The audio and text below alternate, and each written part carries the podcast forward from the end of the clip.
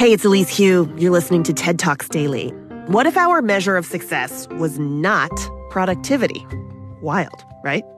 Today's talk from TEDx Sydney in 2020 is from work futurist Dominic Price. He, like so many of us, struggled during the pandemic, but he took his experience and created a new kind of moral inventory, and it can help us take control of our own happiness. Hello, my name's Dom Price, and I'm a work futurist, which is a made up job that no one's called me out on yet, but it's got me here on this stage today. My job's all about predicting the future the future of work, society, the economy, and education, which, as you can, sure you can imagine, this year of all the years has been pretty fascinating. Now, there's a huge amount of self help literature out there that will help you be happier over time. But today I want to talk to you specifically about being happy in a year like 2020. It's a year like no other. It's a year where many of us haven't felt as much happiness, or our happy days have been reduced to happy minutes and moments. And the uncertainty of the future has quite rightly weighed heavily on our minds. But to talk to you about a year like 2020 and to talk to you about how shit it's been, first of all, I have to tell you how shit my year has been. You see, my sister's my best friend. And a few years ago, I got the call that no brother wants to get. Trudy had been diagnosed with stage four breast cancer. And given that she lived a 24 hour flight away in Manchester, England, as a single mother of two boys, I'm sure you can imagine how I felt. But she's stubborn as an ox. And six years later, at the start of 2020, she was still with us. Then February rolled in, and I got another call. This time it was my doctor telling me that I had early stage bowel cancer. A week later, I had a subtotal colectomy and I had my colon removed. Strangely, the same day, my sister went to see her specialist in the UK, who confirmed that they were ceasing all treatment. She had a matter of months left to live. Now, post surgery, I wasn't officially allowed to travel due to COVID travel restrictions, but I managed to get an exemption from the government and I was on one of very few flights out to Manchester in April to look after my sister and her two boys. A few weeks later, on Tuesday, May the 19th, Trudy collapsed suddenly at home. Despite trying CPR, she died in my arms before the ambulance arrived. She was 45. After some very emotional goodbyes to family, the only thing certain in my immediate future was 14 days in quarantine. But before I got on that plane, I gave my nephews an extra special Uncle Dom hug. And in those 14 days in quarantine, you kind of left alone with your own thoughts. And it got me thinking where does our happiness actually come from? How can a year this shit make anyone happy? And the problem with those thoughts is when you've got 14 days, you really do get to invest in them. And it got me thinking how can we find our happiness? And as is with death sometimes, I actually started thinking with renewed clarity about life and work and COVID and all the things that matters. In Bronnie Ware's book, The Top Five Regrets of the Dying, Bonnie will tell you the second biggest regret is I wish I hadn't spent so much time in the office. But you don't need me to tell you that. You know what's important on your deathbed the love of friends and family, the legacy you're leaving behind, knowing that you've done things that made you happy, knowing that you've done great things. And yet, few of us can honestly say, this is how we're living our lives today. Take work, for example. Work today stems from the Industrial Revolution 300 years ago. That's when we were the machines, we were the robots. It was all about presenteeism. We worked on the production line. We were measured by speed and efficiency. It was about how much work you could get done in one day. Let's be honest, it was about making your boss richer. And in that time, we had these measures of success economic growth and productivity. Well, it's 300 years later, and it's simply not working. Productivity growth has stagnated. Australia is one of the worst performing countries in terms of longer working hours. And this idea of productivity that governments and businesses speak about all the time, it measures $10 million invested in a hospital, the same as $10 million spent on a coal fire power plant.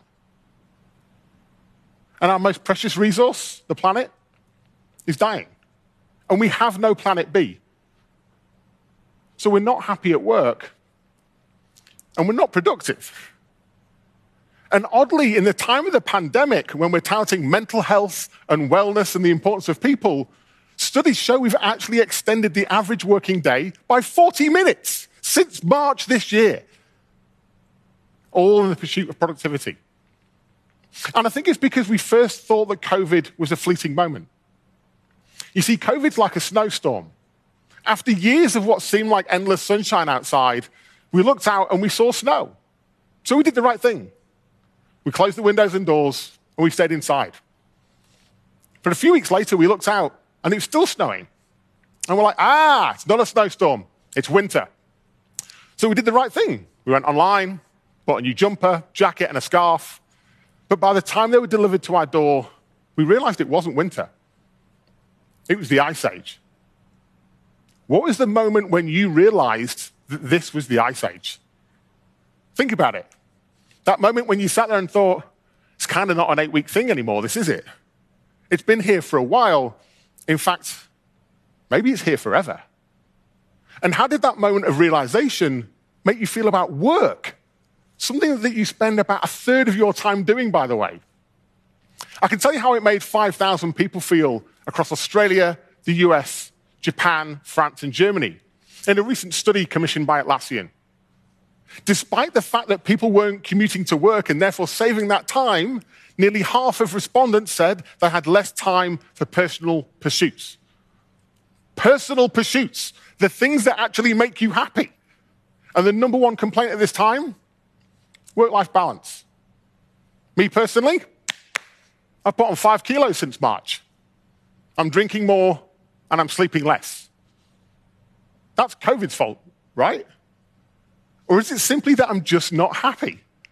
That in my relentless pursuit of productivity, I've lost sight of what's really important. Now, we could spend the rest of this talk sharing stories about how unhappy we are, or we can actually flip the tables and talk about what we can do. I'm choosing to do the latter. I'd like you to close your eyes for a second. I want you to imagine a world where our measure of success is not productivity. I want you to imagine a world where instead of thinking about busyness and titles and bank balances, we think about our impact on the world. I want you to imagine a world where status isn't the reason for our existence. Open your eyes. I'd now like to introduce you to the personal moral inventory. The personal moral inventory is inspired by two pieces of work. The first, the work from the world of finance on something called the quadruple bottom line aimed at getting businesses to report in a more rounded fashion. The second, an exercise that elite military personnel go through to self assess themselves and their teammates before going into battle. I believe that these four things productivity and profit, people, the planet, and our purpose are the secret to our happiness. And what's important in the time of the Ice Age, the time we're in right now, is not to get distracted by the things we can't do, but to find the things that we can do. It's on us to take ownership and control of our own happiness. Let's do the exercise together. What I'm going to do is rate each area minus one, zero, or one. One is you're nailing it. High fives all round. Good on you. Zero is you're getting by. Not awesome, not awful. And minus one is you're struggling. Here's mine for this year. For productivity and profit, I'm a one. I have a good job, I have a good salary, I have a roof over my head, I can pay the bills. But here's the thing you can't score more than a one. So it becomes impossible to pack all your happiness into one category. And yet it's, like we're all trying to get to a two on productivity. But to what extent? The next area is people. People is about how you think, think about your personal, mental, and physical health. You have to start with yourself. You have to put your own oxygen mask on before you can help others. This is also about how you impact family, friends, society. It's about being human and having a positive impact on humanity. For this, I scored myself a zero. Planet. Let's just say I took over 100 flights last year, so I'm going to score myself a minus one. And finally, purpose. Purpose is about the impact you want to have and the legacy you want to leave behind. It's the why you do what you do. For this, I scored myself a zero. Now, I can already tell the keen beans in the room and online are trying to add this up or net this off. That is not how it works. Your positive impacts in one category doesn't mitigate your negative impacts in another category. For me, the fact that I'm financially well off doesn't make up for the fact that I'm killing the planet. It wasn't this realization, though, that got me thinking something had to change. Shortly after my sister passed away, I did this exercise on her behalf. And it got me thinking. For productivity and profit, she was a zero. She struggled financially. In her final few years, she couldn't work, but she got by. For people, she was a definite one. She really knew her own identity. She invested in her life. She had a lot of fun. You all remember the party you were at with Trudy. And she invested in the local school, community, friends, and family. For planet, she was also a one. She had a very low carbon footprint. She very rarely flew anywhere, she didn't own a car. She was avid at reduce, reuse, recycle. And if in winter, she would make you put a jumper on before she'd let you turn the heating on. And on purpose, she was also a strong one. She knew the legacy she wanted to leave behind. She knew exactly why she was on this planet. Purpose isn't about being a superhero. It's not about wearing a cape or single handedly saving the world. Trudy's purpose was to give those two boys the best upbringing in the small time that she had available. I learned two things doing this exercise for her. Firstly, I learned that happiness is contextual. Like for Trudy, the fact that she was financially struggling, she didn't let that dictate her happiness. She didn't put all her eggs in that basket and shut up shop. But the second realization hit me a lot harder. Despite everything, Trudy was happier than me. Here's where we get to take our happiness into our own hands. What I want you to do is to think about the areas where you would score zero or minus one and commit to doing something to improve. So, whatever you commit to do, I want you to give it a red hot go in the next summer. Why? Well, the best time to plant a tree was 20 years ago. The second best time is today. So, we're going to do this right now. For me, my worst score was Planet. I'm going to commit to going meat free for three days a week, and then I'll reassess. I've already changed my energy provider to one that's carbon neutral, and I've invested in a company that's trying to save our oceans. Small steps, but then I can reassess. On people, I'm going to commit to be more present with the people I care about. For the last four years, I've essentially been single. And if I'm really honest, I was emotionally unavailable. But I've actually been very fortunate to meet someone amazing. So, what I'm going to do is commit to investing in our relationship with openness, authenticity, and vulnerability, and a little bit of cheekiness. And on purpose, a year ago, I was actually a one on purpose. My purpose was twofold it was the impact I was having on people through my public speaking, and it was the precious time I got to spend with my sister. But in a few short weeks at the start of 2020, both of those disappeared. And in the months since, I've been really trying to rediscover my purpose.